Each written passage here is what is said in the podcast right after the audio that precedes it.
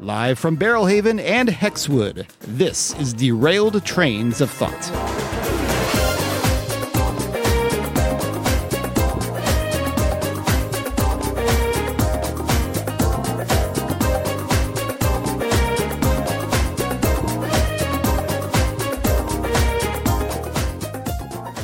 Well, welcome, folks, to episode 118 of Derailed Trains of Thought, your premier podcast for the creator and the consumer. Hello, Nick. Hello, Tim. We are in another colorful, cartoony tavern. this We've been to a lot of these, it seems like. Well, yeah, well, a lot of taverns, not yeah, not uh, cartoony ones. not cartoony ones. No. Yeah, not not as much. There's some interesting white. we were kind of cartoony Creatures. last episode. True, it was kind of a theme for Yeah. Uh, lately, anyway. But it seems to be a very raucous place. I hear there's a there's a cow race of some sort going on Uh, outside. hey, well, uh, maybe I'll go gamble on it. Uh, maybe uh, be careful. You don't want to Make anyone mad? make anyone mad or lose our bus fare out of here. Yeah, that's true. but it's a quaint little place. But uh, we do have our computer. It's just hooked up to uh, through the magic of podcasting. We have our special guest today. And he's coming to us from the rustic location Hexwood. His name is Nate Chen. Hello, Nate. Hey Tim, how you doing? I'm doing okay. How are you doing over there in Hexwood? Well, uh, I just barely lost, avoided losing my shirt to uh, the mine foreman around here. It's uh, it's kind of raucous. There are some professional company people who keep coming up and accosting me, but uh, otherwise, it's a nice place. Cool, cool. Uh, I'm sure we'll hear some more about it as we launch into uh, more of this episode. But so, Nate, you and I, we really got to know each other back in 2019 when we did uh, All for One production, uh, Sherlock Holmes in the first Baker Street Irregular. You got to play Mr. Holmes himself. I was Inspector Lestrade, and as well as a couple other characters. Yeah, yeah. Yeah, and but tell us a little bit more about yourself. Sure. Uh, well, I studied uh, professional communication at uh, Taylor University, Fort Wayne branch. I've been a writer pretty much ever since then. Like, I have, I don't have a lot published, unfortunately, uh, but I have a blog that I've run for the last, I want to say eight years now. Um, That's impressive. Thank you. Yeah, I, uh, I'm I'm pretty proud of having been able to keep it updated regularly with a, a couple of missed spots for you know illness or stuff like that for the last eight years. So I, I can't say it's always been coherent or the content has always been good, but it's been there. Consistency counts. right, and I learned a lot doing it, like uh, the importance of keeping your nose to the grindstone and just just writing stuff is is a big part of it. And you've done a mixture of uh, like columns or blog posts, and you've been you've done storytelling through there, right? That's correct, yes. At this point, I think I've done three novellas, half a dozen short stories, and a couple of novels that I posted on there. Nice. Very cool. And I know you've been heavily involved with uh, All for One, the theater ministry there in Fort Wayne. That's correct, yeah. Um, it's interesting because I started with All for One about the same time I started working on my blog. so, yeah, I, I think I've been doing that for about eight years too. Um, and I've had uh, a number of roles with them over the years, most of them on the smaller side, but uh, a couple of bigger roles like uh, the Sherlock Holmes role. And also, um, I got to star in the world premiere of a play called Bentley, which was uh, a lot of fun to do as well.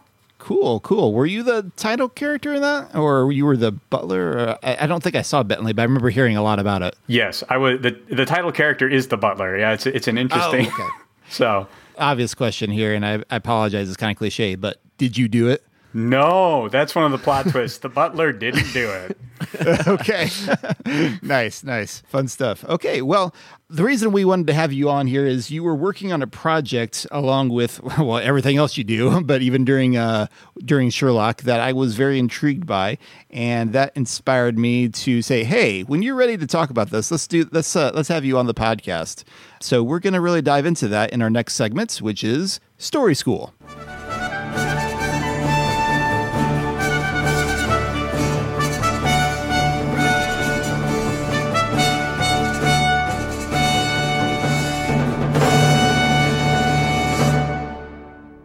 For any new listeners out there, Story School is kind of the the heart of our podcast, the the meat of it. Uh, pick The your heart metaphor. and meat. Oh, yummy. Yeah, exactly. Where we dissect something about storytelling. Could be all manner of things. Sometimes we go f- very philosophical. Sometimes practical. Sometimes practical, we lean in on the creator side of things. And sometimes we hone in on a very specific medium. And today we wanted to talk about indie comics. The project that Nate was working on, and I guess you're getting near the completion of, is your own indie comic. Is that right, Nate? That's right, yes.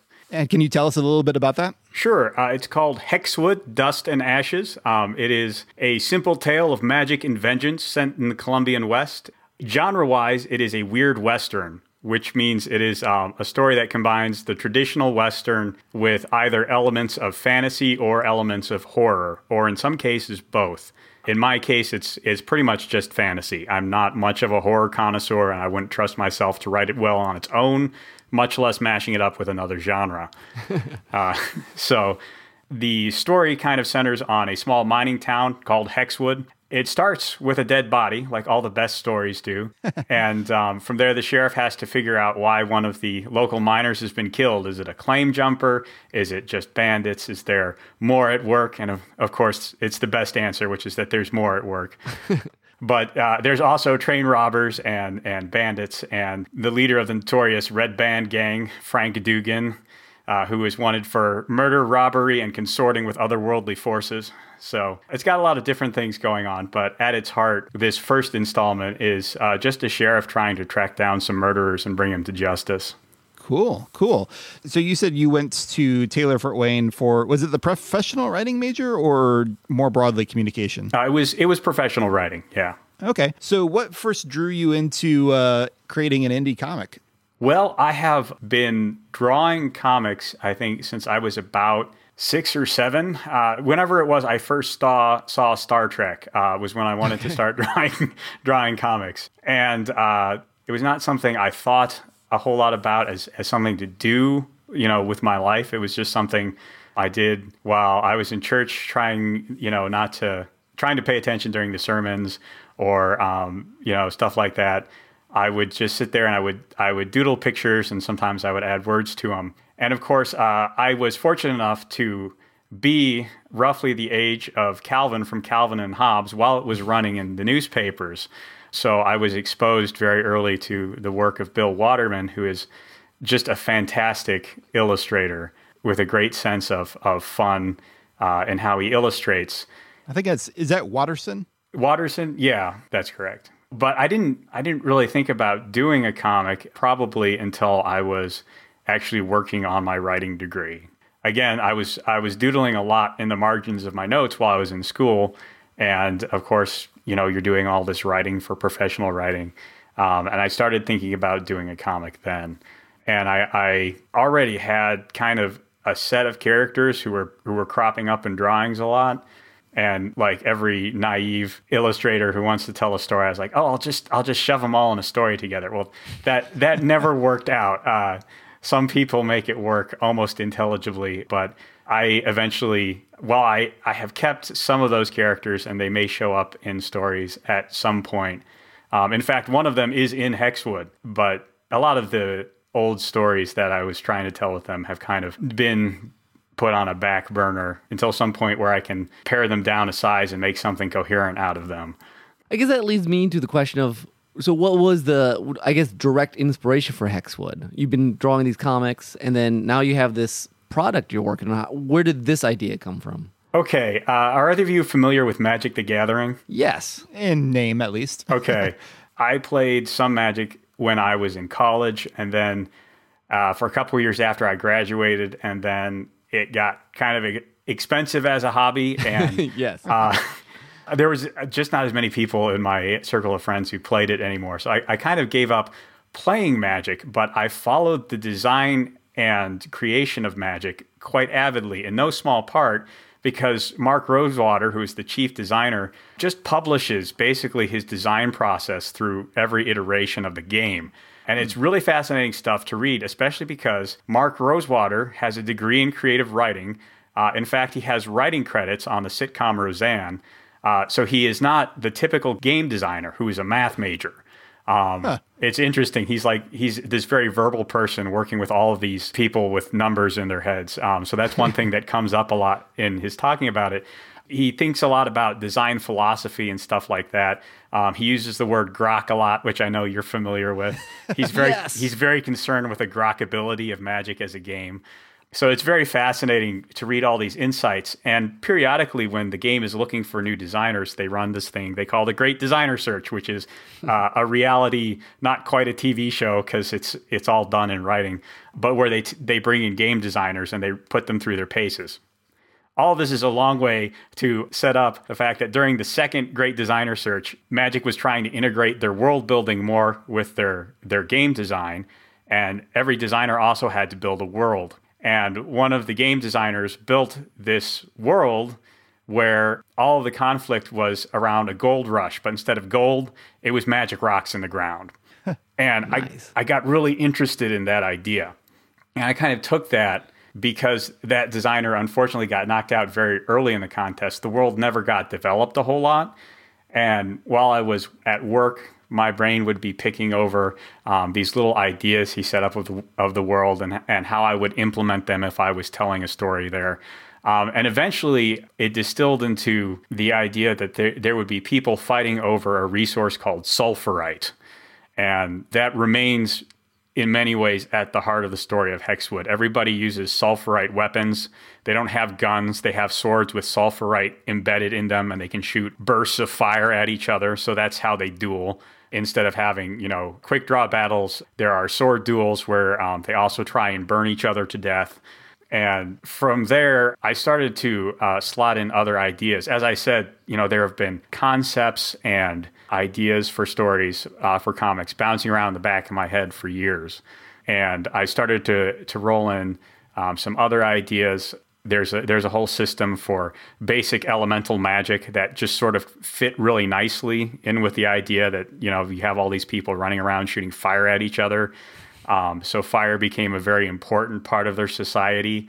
I found myself digging in somewhat into the lore of Dark Souls for inspiration because I know fire is very important in in those video games.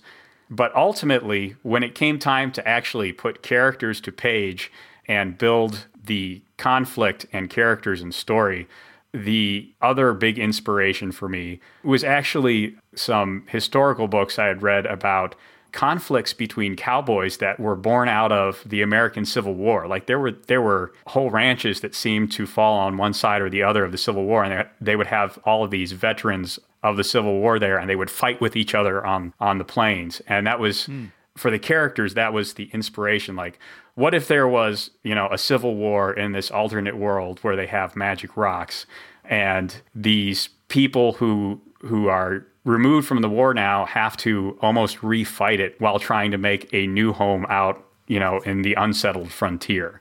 So that is the the conflict of Hexwood. Nice, pulling from like real life history and uh, and uh, a card game and yeah, nice blending of stuff. I approve. cool stuff. Well, I'm going to pose you a question, uh, not specifically about Hexwood, although we'll come back around to that. I'm gonna kind of borrow a question that when we we actually interviewed Lauren Nichols uh, a while back, uh, we were talking about theater. But I'm gonna I'm gonna pose you a question about comics because we live in a very entertainment saturated culture where there's just tons of options. But what do you think that comics offer to an audience? And we can hone in on indie comics in a minute. Uh, but what do you think comics offer to an audience that uh, other mediums don't or can't as well? Well, there are a bunch of different things. For the audience in particular, uh, the strongest thing is comics and especially indie comics, comics in general, but the independent ones in particular, uh, can give you a very strong sense of a single creative vision. Like a TV show or even a movie has hundreds of creative visions at work in it you know, three or four script writers, uh, a director, all of the camera directors, uh, I, I, forget what, cinematographer, that's the word, and the costume designers, and, you know, all kinds of different people are, are bringing their creative vision to that. With a comic, even one made by a, a big group like Marvel or a big manga house like um, Shueisha, there's generally only a writer, an artist, an editor, and two or three people that fill support roles like a colorist or an inker or um, in the manga world more generally an assistant who kind of facilitates for for uh, the writer and or the artist so you're you're really getting a very distilled creative vision you're getting something that is very rich with whatever thematic or story elements the author and artist want to put in there.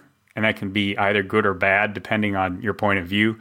Depending on who the creator is. yeah. Well, one of the interesting things about comics is people tend to either really strongly resonate with them or not care about them at all. And I think part of that is because so much of the individual creator is coming through. You know, you really click with some people and other people you just don't. And I think that's something that comes through in comics. They also present a lot of interesting things narratively, which it's kind of difficult to break down just talking about it. You almost kind of have to lay out a comic page and go through it panel by panel and say they're doing all this different stuff. Um, mm-hmm. And I, I do geek out a lot about that. There's like leading the eye. Um, there's uh, a whole different kind of art form to timing in panels as opposed to in animation or in film that I almost find I appreciate more. That is kind of an element of taste, admittedly. Um, sure. But if that's what you want, you're not going to find it anywhere outside of comics. Yeah. Yeah. I remember back when I was a teens librarian, we had kind of one of our little continuing education days at the main branch. And I went to one class thing that was about uh, comics and graphic novels. And one of the things the librarian was talking about is, you know, sometimes comics get looked on as kind of this lower form of like, okay, well, your kids, the kids aren't really reading, they're just looking at pictures. But she brought out how there is a certain amount of literacy, and it actually takes you know sometimes modern comics pages can be quite elaborately organized between like word bubbles and following the action from from one panel to another. It's, it's a certain mind space you have to get into sometimes it's a whole different language i guess if you can use that yeah. Yes. Yeah.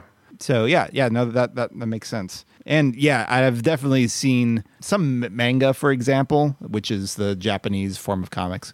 I find very hard to follow because they do lots of like I don't know, just sometimes the way they animate the the action lines or something. It's just like, wait, what's going on? What's this character doing right now? Or how do we get from this to another? It's interesting. Comics have its own shorthand, just like film does. And you got, you know, and I'm sure manga. I have not read much manga, but I'm sure the the shorthand is even different than American. Yeah. Yeah.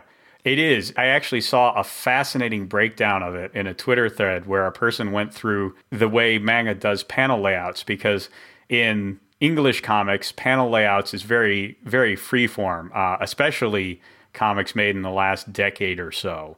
Mm-hmm. Um, and you can do some really elaborate stuff.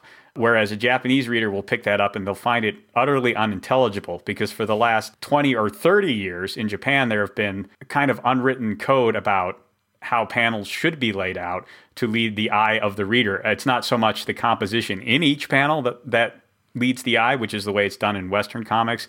It's the actual gutters between the panels and the way they're arrayed naturally read the eye once you get used to it. Um, and it's it's fascinating to see like these comic panels and these manga panels lined up side to side and just there's clearly a language at work in each of them, but it's totally different. Yeah. That's fascinating. I mean that yeah, the the panel layout is distinct and like you said how sometimes one artist's voice will will work with you and another one's won't. Like there've definitely been some manga that like oh i can i can totally follow this one whereas this other one like i have this is so weird I, I, don't know what i'm looking at yeah and honestly, that's the same with Western artists. Like in terms of like DC, I love. I know uh, Jim Lee is an artist I really really like, mm-hmm. uh, but there's there there's there's some other ones I look at. it's like ah, it looks really sloppy. Uh, just, that doesn't work for me. But okay, so let's talk a little bit more about so someone who doesn't know much about comics they start exploring, suddenly they realize, wow, this is a huge, much bigger arena than I would have thought. And so they may be more likely to like hone in on the stuff they know, like the Marvel, the DC, that, that kind of stuff. So, what would you say to someone who doesn't know much about indie comics? What would you say that's something that indie comics can provide that you you couldn't find elsewhere? Uh, sure, a bunch of things. Um, the first one, and probably the biggest one, is stories about something other than superheroes. like, fair enough. And I'm not throwing shade on on superheroes. In fact, one of my back burner projects is called Blue Collar Heroes, and it's kind of a superhero book. But in Marvel and DC, that's all there is. That's the only genre there is right now. And in the past, comics used to be incredibly diverse. There were like romance comics, there were horror comics, there were crime thriller comics, and they're they're all gone from uh, mainstream publishing now. But you can find a very broad array of different kinds of comics in the uh, independent sphere. Like I read, um, I recently read a comic called Foreign Agent, which is just a thriller about two soldiers who are stranded behind enemy lines and take shelter. Uh, it's the middle of winter. They take shelter in this house, and there's uh, a local family there, and they don't speak the same language. They speak two different languages. And so it's the suspense story where they don't understand each other and they have to like draw pictures in this notebook to make themselves understand each other. And it's kind of simple, it's kind of straightforward, but it's it's not a story you would get in Marvel or DC. Hmm. So th- one of the big things is the diversity of the kinds of stories, and another is there's a lot less baggage to it. Right now, comic publishers want everything connect to everything else. They want it to be like the MCU. Um, they want you to be totally invested in every ongoing storyline and buy, you know, 30 comic books a month. And uh-huh. Who can keep up with it? Not very many people, especially once they're done with college and they don't have nearly as much free time on their hands. So yeah, that makes sense. As you're talking about the the, wide range of um, of independent comics, my it just reminded me that because I have three kids, an 11 year old, a nine year old, and a five year old, and they they bring them all kinds of like graphic novels like Bird and Squirrel and things, you know, all kinds of realms of stuff now, even in the younger ages, which I don't think existed when I was growing up. It was X Men. I mean, that was yeah. well, I mean, that's what it was. Uh, what I mean, if someone wanted to in on indie comics, what would you some recommendations you might have for them? Like they're like, okay, I want to try this thing. What would be like some possible starting points? Obviously, they're all you know might may or may not appeal to different people, but what would you recommend? Right. Well, part of it would depend on what kind of story they are looking for and how long they are willing to wait for it to develop. And what I mean by that is some great indie comics that exist now started kind of rocky because they were like I said, it was an illustrator with a bunch of characters who's like, oh, let's let's just cram them all into a story. so, and it would depend on what kind of genre of story they wanted too. Right now, the big clearinghouse for indie comics is Webtoons. And if you're not familiar with Webtoons, it is primarily a phone app, although you can access it on your computer browser as well. It's free for starters, so that's a that's a great price point, and it presents you with uh, a bunch of different kinds of independent comics. Some of them created here in the U.S., and some of them, a lot of them, created in Korea, largely because the company that created Webtoons is Korean, and they've only recently expanded to the U.S. Webtoons offers you a lot of generic action comics, which is which is fine if that's what you like, but you may feel after you've read a few of them that you you are reading the same thing over and over again. There's some romance comics there, uh, which vary in quality, largely depending on the author, uh, a lot like most romance stories do. If you like a romantic comedy with supernatural elements, I do recommend Love Advice from the Great Duke of Hell, which is hilarious. Great title. Yeah, it's a it's a story about a a kid with no social skills uh, but who is a master of magic. So he summons a demon lord to advise him on how to hit on a girl, and it's uh, it's top shelf. so webtoons is a is a decent starting point. I have to admit, my sisters have tried to get me into webtoons many times, and I'm like, I'm sure it's great, but I'm a little scared. There, that many comics just like on my phone. yeah, I'm afraid I'm going to get sucked into it. There is that danger, no doubt. And and some of the longer running stuff that they've they've translated from the Korean has like thousands of chapters. You know, oh my. You, you have to think before committing to something like that. um, yes. So yeah, I don't blame you at all. Another good free route is uh, the generic webcomic, which existed before Webtoons but most of those are hosted on their own websites mm-hmm. and they mm-hmm. can be a pain to track down. Um, it can be a pain to find something that uh, you can read in public. Some webcomics will start off seeming quite innocent and they can go places you were not expecting. oh dear. Two that I can recommend that are pretty safe reading would be Sluggy Freelance, which is one of those that gets off to a very rough start, but it's been running for more than 25 years, I think, at this point. Wow. Um, so there's a lot of story there to dig into. It's pretty consistent in its world building and writing, but it is if Whedon-esque type of stuff with you know that kind of slapsticky dialogue with lots of uh, kind of irreverent quips is not your thing, maybe Sluggy Freelance isn't for you. and on the other side of the coin, Girl Genius is a comic that was started by actual full-time professional comic pros who who wanted to go independent, and it became a web comic kind of along the way. Like they started off publishing it through a small publishing house and then when they started to see the potential of the internet uh, as a way to distribute comics, they put it online. And that is a, a steampunk adventure fantasy romance story.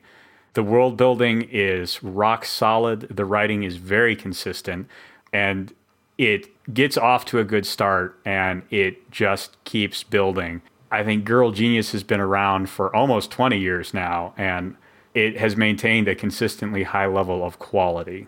Cool. You know, it's funny. I actually got a bookmark for Girl Genius. I was given at like a con a, a few years ago, and I was like, eh, maybe I should check this out. But I don't know. I'm not familiar with it, so I'm glad to hear get a recommendation for it. Man, I feel like a, a part of me just really wants to dive into this world now, and the other part of me is like, I don't know if I can do that right now. yeah, it sounds well, exciting though. Yeah, Girl Genius is it's not as long as it seems, but there is a fair amount there. They only do three pages a week, which is a lot slower than um, something like Sluggy Freelance was, especially in its early days. And they still write it as if it was a traditional comic book. So there will be like two page spreads that are just setting up a scene, or uh, there will be a one page recap of the previous volume. Uh, some of those are quite funny. But yeah, it's uh, if there's one web comic I recommend people read, it's usually Girl Genius because it's extremely high quality and it's been extremely consistent over the years. Cool. You know, it's interesting. When we were planning to talk about indie comics, for some reason, web comics just kind of slipped my mind. I guess because I tended to associate them as kind of their own thing. But I mean, the internet is where we all live a lot of times. Right. So, like, yeah, it, it totally qualifies as indie comics for sure.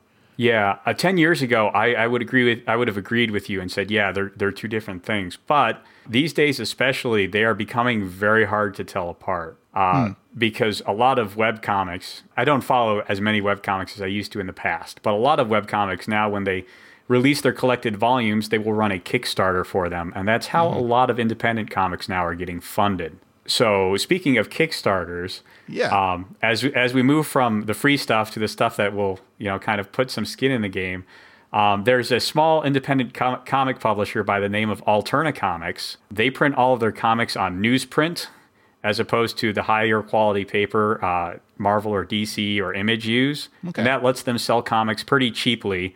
I have read three Alterna titles so far, and they have all been pretty good. Uh, they have some good quality control there and you can get them fairly cheaply off of their website. So the average issue is $2, I believe, as opposed to the 4 or 5 the average issue of a mainstream comic will mm-hmm. cost you. Mm-hmm. And again, they have a broad diversity of uh, genres. They have a fascinating historical comic series called Tinseltown, which is set in early Hollywood. They have a bunch of sci-fi stuff. Exilium is a good one. Zero Jumper is another good one that I've read. Um, and they also have some some like noir comics that look interesting that I've never read. They also have a lot of horror comics, which I've also never read because again, that's that's not my genre. Yeah. And they run a lot of Kickstarters. They call them catch-up Kickstarters. Um, so they they'll basically fund reprintings of their comics by running a Kickstarter and giving people chances to like buy into and and they'll get you know so many back issues of their choice from the run or something like that. Hmm. So that's uh, that's kind of the Alterna business model.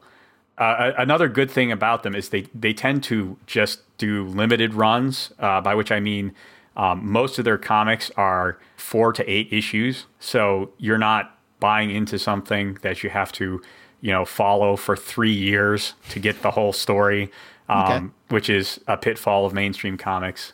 So yeah, Alterna, really great company, and they they really do try and bring value to their customer for the dollar, which is nice to see because like five or six bucks for a 20 page comic, which is what you will pay for something from Marvel or Image these days, is is a lot to ask sometimes. Mm-hmm. So yeah, they have a good price point, um, and that's one of their big selling points. Now there are other crowd-funded comics out there, of course, and all of those are are independent comics. There are a lot of pitfalls with uh, buying into those. They may not be fulfilled. They may not be what you expected. I have heard of crowd funds where like the artist just polishes the pages they're using for promo, and then like the the rest of the comic is not nearly as good in terms of illustration. Um, But I can speak to the quality of a couple of people who do um, crowdfunding comics. You talked a lot about uh, Kickstarter, c- crowdfunding places. Between that and Webtoons, are those c- kind of the primary locations for indie comics? Do they have to be like really successful before they show up in comic book shops? Uh, unfortunately, they kind of do. And the reason for that is uh, I don't know how much you know about the comic business, but the the short reason for that is Diamond Distribution, which is until very recently they've pretty much had a monopoly on the comic book market. Most comic shops buy their comics exclusively through Diamond, and you basically need a publisher to get into the Diamond catalog to get your book listed. Um, you can't just do an independent print run and then you know take it around to comic shops and try and get it on. Well, you can, but that doesn't work a lot. Um, after the pandemic, Diamond has had a rough patch, and I know both Marvel and DC have started looking at other distribution methods. But the the comic hobby shop is very dependent on the Diamond catalog to kind of keep them in touch with what the market is doing. It's very difficult to troll through, for example, Kickstarter and and try and find the next big independent comic that mm. way. Mm. And with all the other things these these guys have to do, I mean, they're they own one or two comic shops. They're small business owners. They're you know already pulling sixty hours a week to keep the place open. Yeah. Can you blame them? I mean, I don't. Yeah. Yeah. No, I don't. it makes sense. Well, let's uh, swivel because we're, getting a little long here. I want to get back to Hexwood a little bit. Was there a, a particular impetus that made you finally sit down and start working on this thing? And did you ever think about like getting another artist to do it, or uh, was it always the plan to, uh, since you've always been doodling, was it always the plan to draw it yourself? For Hexwood, uh, the plan was to draw it myself because I wanted to. I wanted to sit down and actually like draw an entire story start to finish. I have always written stories and I've always doodled, but and I've even illustrated scenes from stories I've told. In fact, I did a a novella set in Hexwood's world called Fire Spinner, uh, which I published on my blog. And then I have illustrated several scenes from that. Uh, and then I recorded uh, myself reading the story and I, I put the illustrations along with it and I posted it to YouTube. But I, I had never written and illustrated a story beginning to end. And I, when I sat down to write Hexwood, I said, this is going to be the story I do this with.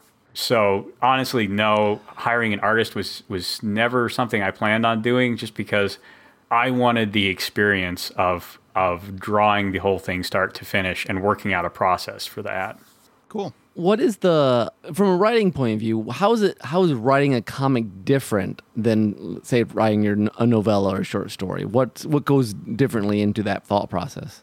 Uh, a bunch of things, not all of which I fully considered while I was writing this. First of all, space. Space.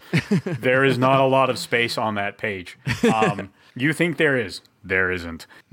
If you've written a lot of prose, you are going to have to take out not a knife, you're going to have to get out like a butcher's cleaver and chop down all of your dialogue because it's not going to fit. Uh, not the first time, probably not the second or third time. and the the second thing is timing, which is kind of like space but different because for example, if you want a two page spread, guess what? You have to make sure the two pages it falls on are opposite each other in your actual physical book. Otherwise, it's not going to work. Guess who didn't do that when he was working on his comic? That would be me. Whoops. yes. So, yeah, that's another thing you have to think about, like where your page breaks are going to be. That makes sense. And even like if you're writing for another artist, you may even want to think about where the panel breaks are going to be. I didn't do that so much as I was writing Hexwood because I knew I was going to be drawing it as well. But in the collaboration part, you may even want to get that granular. So you didn't when when you're doing yours, you didn't think necessarily the individual panels at a time. You wrote, wrote kind of a page at a time and figured out how you're going to split it. I started that way, and then I started uh, what's known as the thumbnailing process, which is where you draw stick figures to show where everything's going to be on the Okay. page before you draw. And I started doing that, and I was like, "Oh, I have problems." Because I mean, I think that's what I find so fascinating about it. I'm not much of an artist, but the you know you have to match the writing and the image, and you got to balance what they both inform each other. right? Yes. In, that's interesting. Okay. One last thing I wanted to mention, and maybe we'll, we'll see if we come up with anything else. Walk us through some of the choices you made for your crowdfunding thing. Um, I think it's pretty clear why you decided to go that route to uh, be able to, to pay for some of all this. But uh, how come Indiegogo versus Kickstarter, fixed campaign, opposed to flexible? Any campaigns you look to as a inspiration? Sure. So Indiegogo versus Kickstarter, uh, Indiegogo just offers one huge advantage over Kickstarter, and that is the in-demand store. I don't know how familiar you are with uh, either of those platforms, but at least for the sake of your audience who may not be familiar, when you run a campaign on Kickstarter, you fund for a fixed period of time, which I believe is 30 to 45 days, depending on your kind of campaign and some other factors. Um, and then when you're done, you're done. Kickstarter packages all the money up, takes its cut out, and sends you the cash, and you go and you do your thing. Uh, with Indiegogo, you do that process, although your campaign can run for as long as 60 days on Indiegogo as opposed to Kickstarter. Uh, but when you're done, you have the option of converting your campaign into what they call the in demand store. So people can continue to discover your campaign and come and sign up to it until you actually close that store down. Now you only you only get to that point if you meet your meet your funding goals.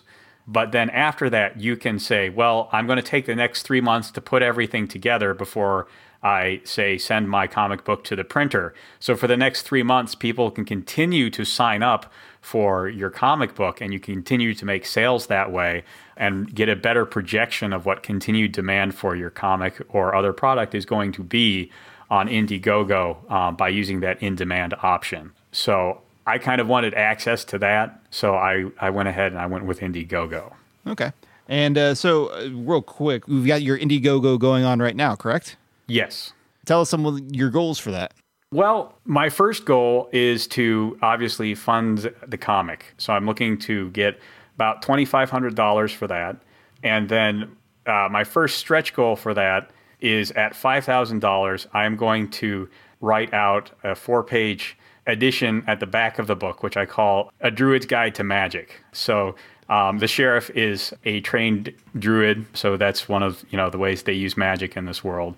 And um, I'm going to write a brief introduction to how they look at magic and how they use it, and also some some of the kind of philosophy that's behind it to give you an idea of who this character is and how he works, he how he looks at the world. That you know has more to do with the magic, which is not actually the mechanics and philosophies of it is not a big focus of the first part of the story. It, it, if we get to part two, it will be a big part of that. But being able to put that add on in would be nice because it could give people an idea of that part of the flavor before it really becomes a major part of the story. Cool. Cool. Any other questions you had, Nick? No, I guess we just make sure everyone knows how to get to this Indiegogo so they can support it. Well, we will put a, a link in it in the show notes, so go, go check it out. Uh, and you've got some sample pages there, which look, uh, which are pretty cool. Um, it's interesting. Some of the uh, some of your your style, certain like poses or whatever, kind of reminded me of. And I mean this as a compliment, so I hope you take it as one. Uh, but do you ever see like the original Doctor Dolittle books, uh, illustrated by Hugh Lofting? No, no, I don't think I did. Okay, it, it kind of reminds some of the like the character design reminds me of. I mean, you're making a, a Western action fantasy setting, and th- these are about stories about a genteel British veterinarian. That, so very different style in some ways, but also but I don't know. That's what some of the characters made me think of. So, Okay. do you have an artistic style that uh, you think your work is most heavily inspired by? Oh gosh, um, like yeah, Bill Watterson is. I would love to be look like him in the landscapes because his illustrations of like these fantastic worlds that just seem to spring readily from his mind. I always loved, still love. Character wise, I strive to render characters as efficiently and as expressively as Naoki Urasawa, who is an amazing amazing character artist. That said, I don't know if how much of his style you can actually see in mine right now because you know there's a light years difference in our skill level. So Cool. Cool. Well, listeners, I hope you go check out that Indiegogo and maybe check out some more indie comics in general. But with that said, let's move on into our soundtrack.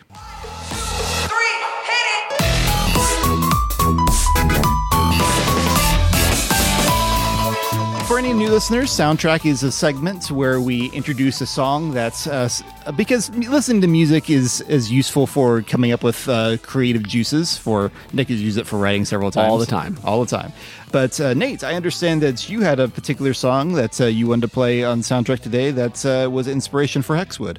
Yeah, yeah. I listened to this song a lot actually while I was doing some of the basic world building and also drawing because it has a it has that kind of big open space western kind of feel to it and of course the the music itself has a kind of a cowboy ring to it. So this is from the excellent Balance and Ruin album on Overclocked Remixes and it's called A Fistful of Nickels. Yes, Balance and Ruin. It's a album on Final Fantasy VI music, and see the looks like this one was arranged by Zircon with some accompaniment by Jeff Ball, Jillian Aversa, and Expert Novice. So yes, Fistful of Nickels. This is a fun song. It's a wonderful song. Let's listen.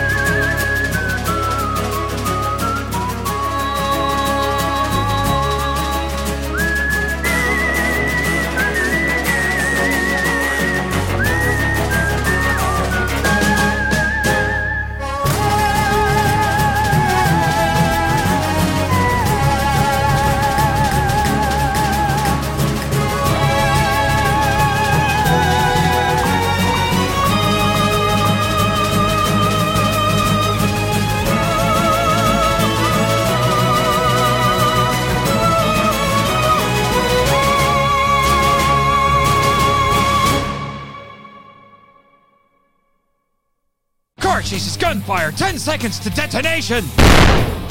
loaded guns, dinosaurs, cruise missiles, towering infernos. C4, femme blood, knives, careening spaceships, more C4. Your favorite films edited, no exposition, no quiet moments, no flashbacks, nothing but. All the adrenaline, none of the boring stuff. Boom! Streaming service, films that bleed, available now. I said now!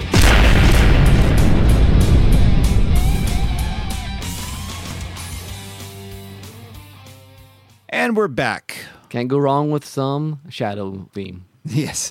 A song that's about a ninja that's been makes it sound like a western, Yes, sounds about right. which actually sounds pretty accurate for Hexwood. Yeah, it's uh, it's not that different. Just take a whole bunch of everything, put it in a blender, and see what comes out. nice. All right. Well, for our next segment, we're going to go to our take. On tails.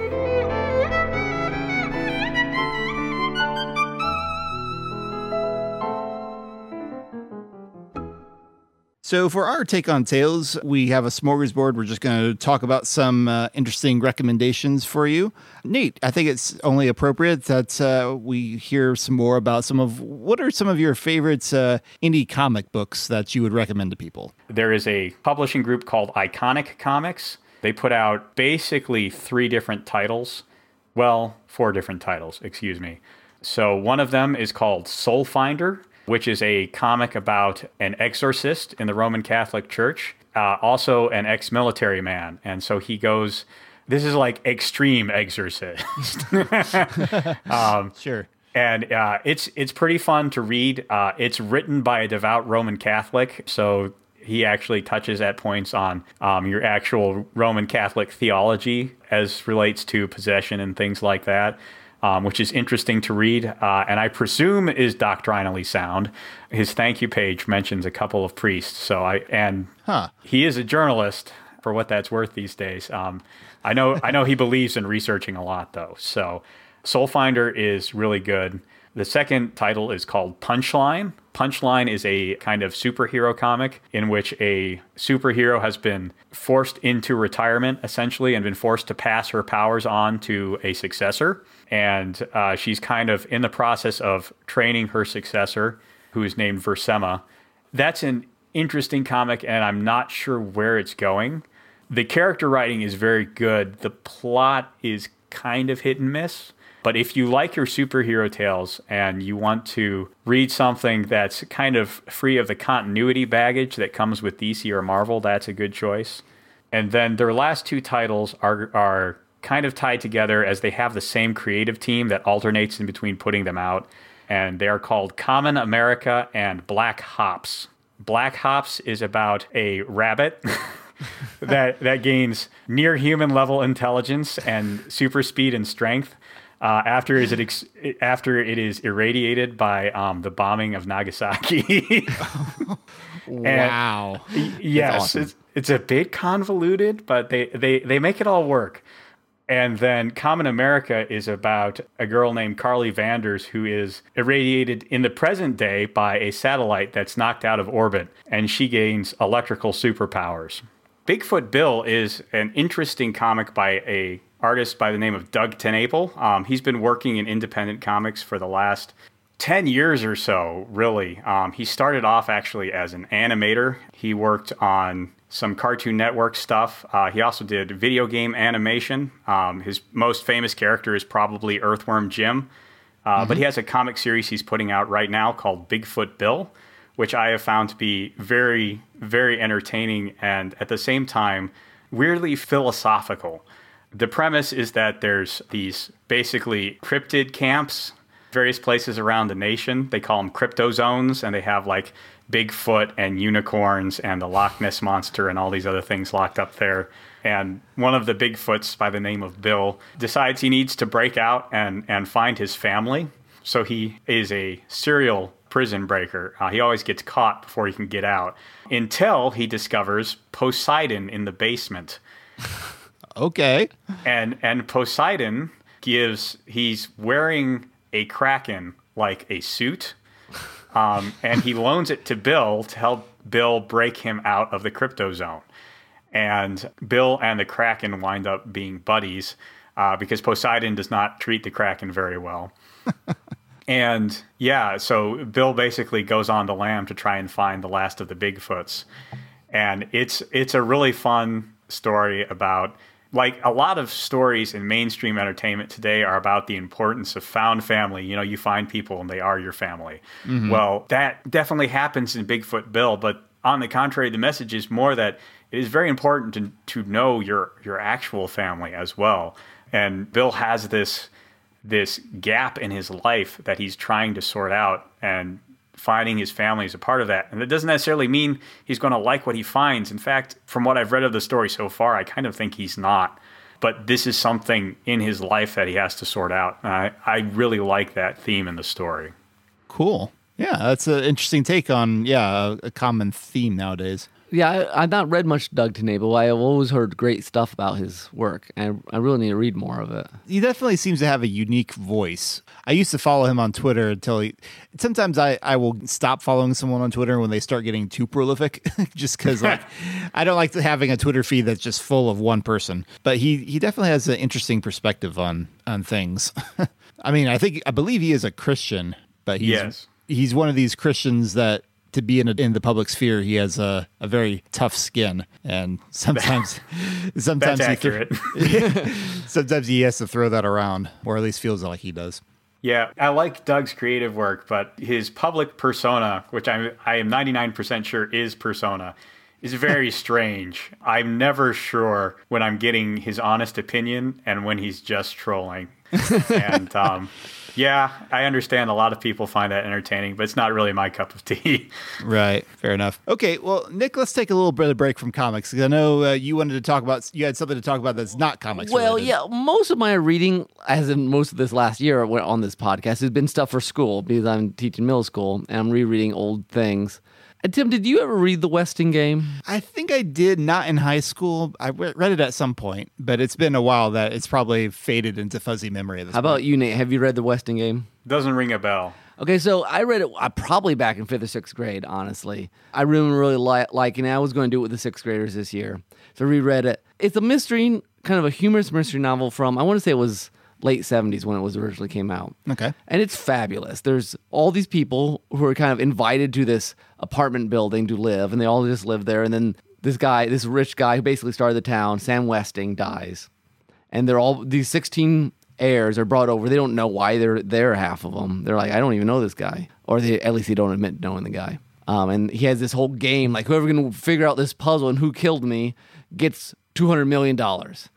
Um, and then it's just and it's very quirky. Lots of fun characters. I mean, the one the one the main char- one of the main characters it switches perspectives constantly is Turtle Wexler. It's this like 11 year old girl named Turtle, or that's her nickname. Okay. who likes to kick people in the shins. Um, and she just goes around and harass people. She she plays the stock market, and then there's there's this restaurant, this Chinese restaurant owner who's just grumpy all the time, and there's it's a very it's a very classic sort of mystery with a lot of twists and turns and a cool you know end reveal and everything. But it there's a reason at least that at least in my circles a lot of people read you know it's kind of like that middle school book you read. Um, having reread it now many many years after reading it the first time and still remembering who did it that impressed me back in the day. I would say yeah it is if you've not read the Westing game, not heard about it, it's very enjoyable. It's a pretty quick read. It's like 200 pages. Yeah, the main thing I remember about it is is thinking that the uh, the journey was really fun. It but- was a lot of fun. It's a little disorienting for younger readers early on because they introduce like 16 characters like in like three chapters. Uh-huh. Like it's just like what is going on. But once you get over that, um, and for older readers, I don't think it big be a big deal. I I just really enjoyed it. Oh, one more thing. I guess I should. I recently finished. I'll just throwing here real quick. So I finally, finally finished Aftermath, the Star Wars novel Oh, okay. um, which I had started like months ago and then got sidetracked doing other stuff. And just because I got to do my Star Wars novel update.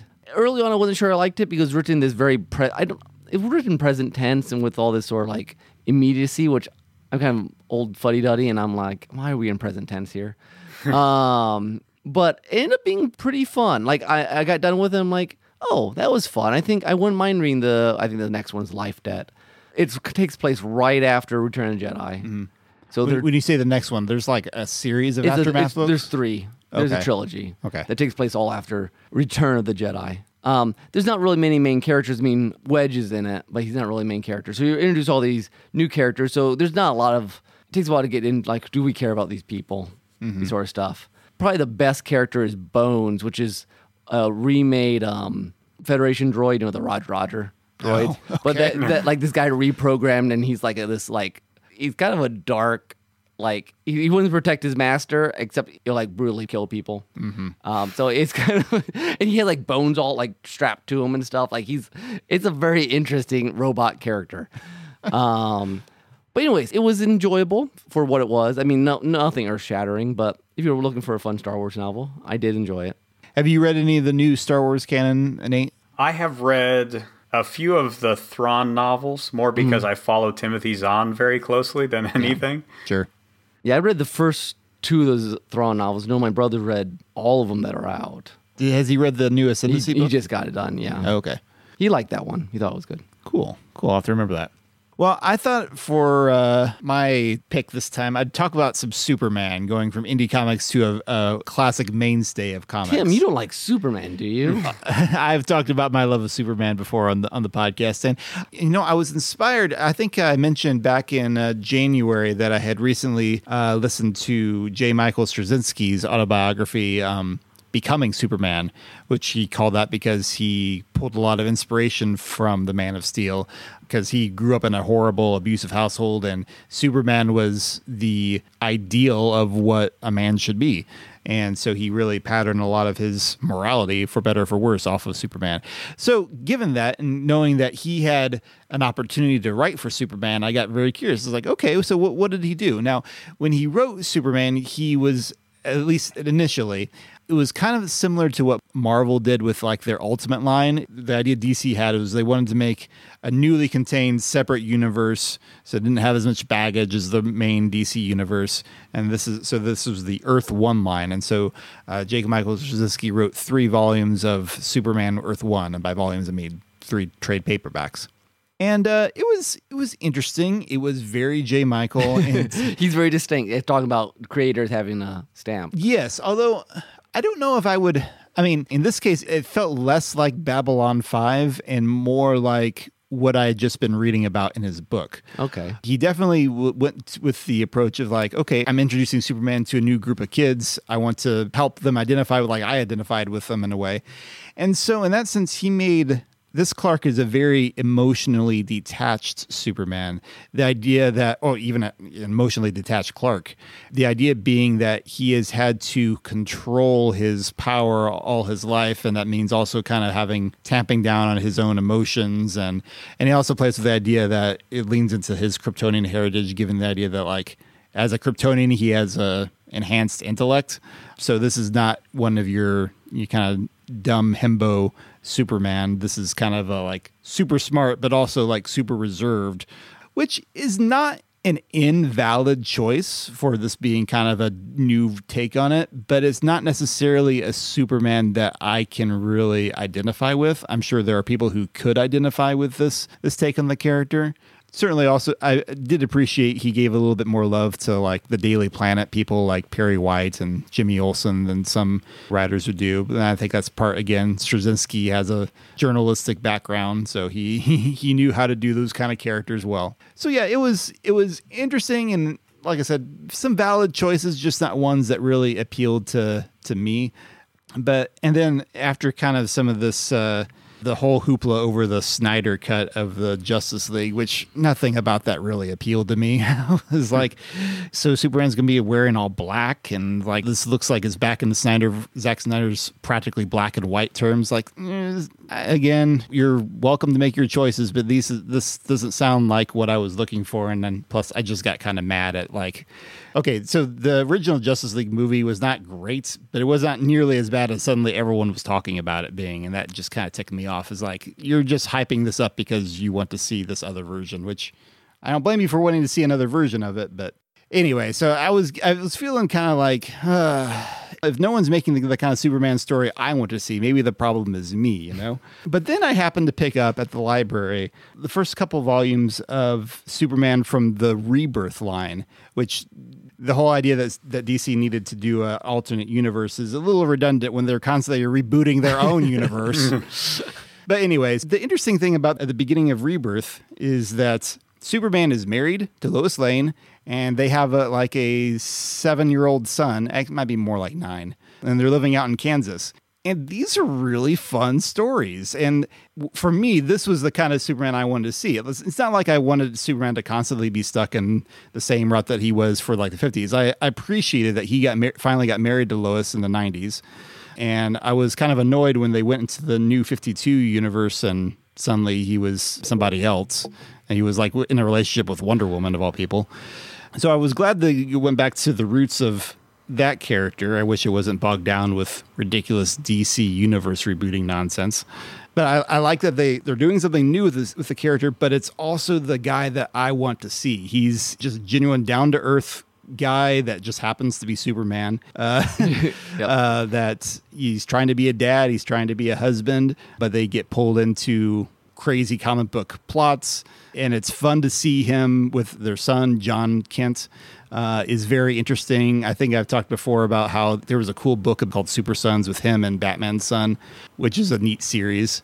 So anyway, that just I'm looking forward to looking more. I know this this phase of Superman history I don't think lasted very long. I think this came out in like 2016 and by like 2019 they were already doing something different. They rebooted him again.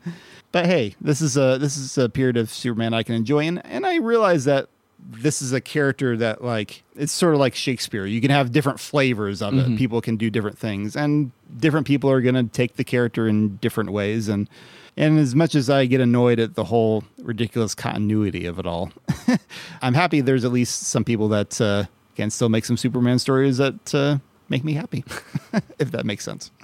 Anyway, I know we, we talked a lot about uh, indie comics. Do you have a favorite uh, superhero of your own, Nate? You know, it's it's changed a lot uh, over the years. I guess one of them would probably be Max Damage from the series Indestructible, which is a title that was put out by um, Boom Comics, and I just loved that uh, his power was to get stronger and tougher the longer he stayed awake. That's awesome.